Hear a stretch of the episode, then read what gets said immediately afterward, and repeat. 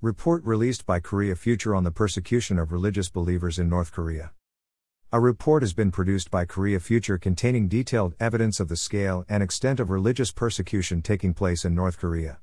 Entitled, Persecuting Faith Documenting Religious Freedom Violations in North Korea, Volume 2, it is based on 456 documented cases of human rights violations involving 244 victims and 141 perpetrators. There are two main religious beliefs in North Korea shamanism and Christianity. Both are severely persecuted, and those thought or accused of engaging in either are subject to brutal treatment. This includes physical beatings, ingestion of polluted food, positional torture, sleep deprivation, and forced squat jumps. The Ministry of People's Security are responsible for 90% of the documented serious human rights violations against shamanic adherents, and the Ministry of State Security is responsible for 90% of violations against Christians. The difference is that Christianity is seen as a political crime and adherents are tried in secret. To possess a Bible is to risk death.